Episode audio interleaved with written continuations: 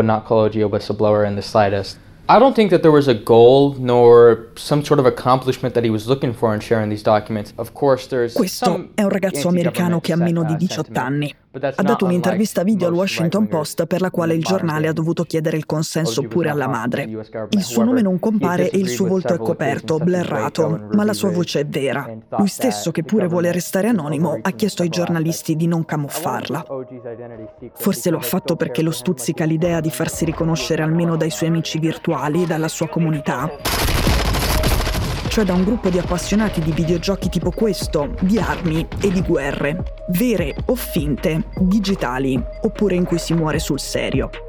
Il gruppo si trova sulla piattaforma Discord di cui parlavamo due giorni fa e si accede solo su invito. È composto da poco più di 20 persone, sono soprattutto giovani e alcuni sono minorenni. Generalmente lì si gioca, ci si scambia meme razzisti, si parla bene delle armi e male della politica. Si guardano film insieme e si prega tutti insieme. In sostanza, un club di adolescenti e post-adolescenti di estrema destra e ribelli.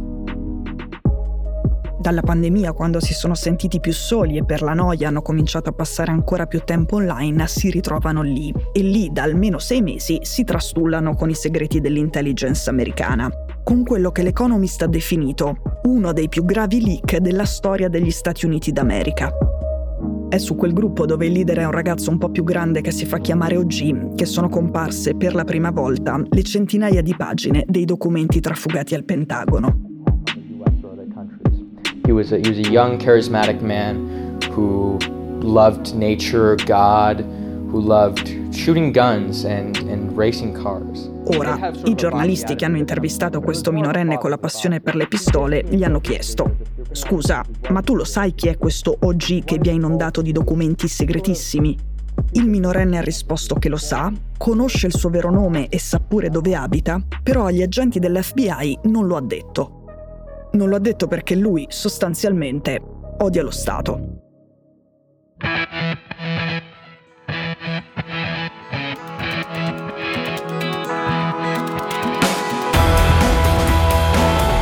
Sono Cecilia Sala e questo è Stories.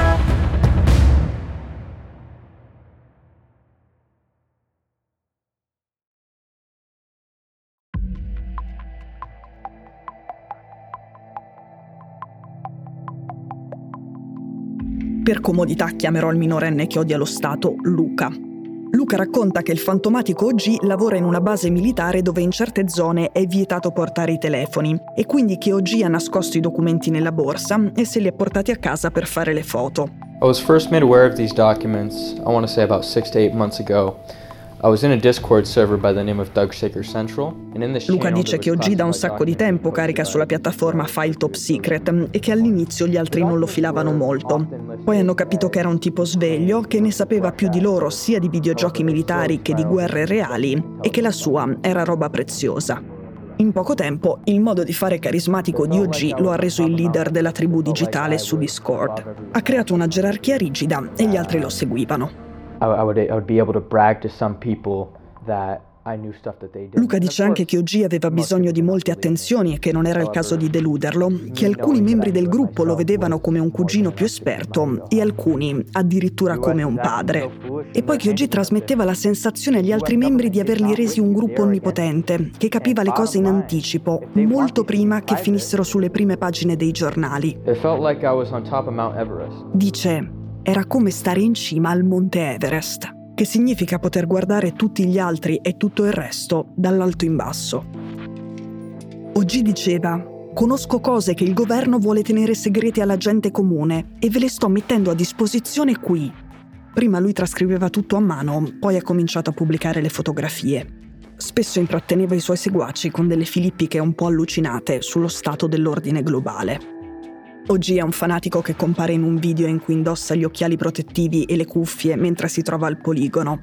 Prima urla una serie di frasi contro i neri e contro gli ebrei e poi, preso dall'enfasi, scarica i proiettili nel suo grande fucile contro il bersaglio. A damaging leak from some of the highest levels of the Pentagon, rattling U.S. officials who fear the revelations could jeopardize sources and hurt U.S. relations abroad. Sapete che il Dipartimento di Giustizia ha aperto un'indagine, che gli agenti dell'FBI stanno interrogando parecchia gente e che il capo del Pentagono, Lloyd Austin, ha detto cercheremo sotto ogni pietra per trovare la talpa ma a quanto pare è arrivato prima al Washington Post.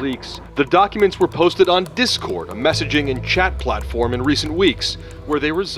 Insomma, mentre il New York Times ha messo le mani per la prima volta su una piccola porzione di documenti solo giovedì scorso, questa tribù di ragazzini guidata da un esaltato poco più grande di loro li studia e li diffonde da mesi. Sono oltre 300 pagine, in buona parte sono ancora segrete, ma hanno già rivelato ai russi cose che non dovevano sapere sull'esercito di Kiev. Hanno fatto litigare la Casa Bianca con i servizi segreti israeliani e con il governo sudcoreano. Hanno mostrato che paesi in teoria filorussi come la Serbia in realtà armano l'Ucraina in segreto e ci hanno svelato i piani su cosa fare in caso di morte di Putin o di Zelensky e tutta una serie di altre informazioni delicate che non dovremmo conoscere. C'erano pure i rapporti sui movimenti dei leader della politica americana. Quelle sono informazioni protette per evitare che subiscano attentati. È prudente che restino segrete in generale, ma fa ancora più impressione pensare che le conoscessero dei giovani che odiano lo Stato e hanno una certa consuetudine con le armi. Luca dice che mercoledì, il giorno prima che la notizia comparisse sul New York Times, OG era terrorizzato. Diceva che era successa una cosa terribile, che sperava non si realizzasse, ma ormai era tutto nelle mani di Dio. Adesso il Washington Post sembra aver capito chi sia OG e la piattaforma Discord sta collaborando con l'FBI, ma Luca è depresso perché, nella sua visione del mondo, si è convinto che il governo americano non si limiterà a processare il suo mentore se riuscirà a catturarlo, ma lo porteranno a Guantanamo, lo tortureranno o lo faranno sparire. Questo se gli va bene e non lo ammazzano. Quando alla fine i giornalisti gli chiedono perché non si sia tutelato dando alle autorità il nome di OG, Luca risponde, lui è il mio migliore amico.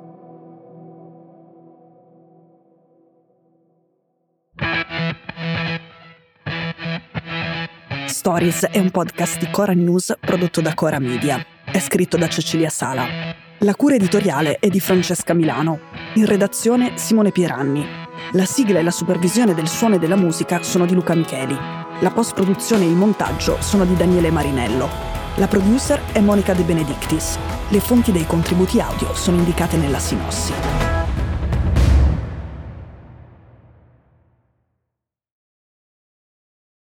Questo episodio è stato prodotto e sviluppato insieme a Spotify Studios.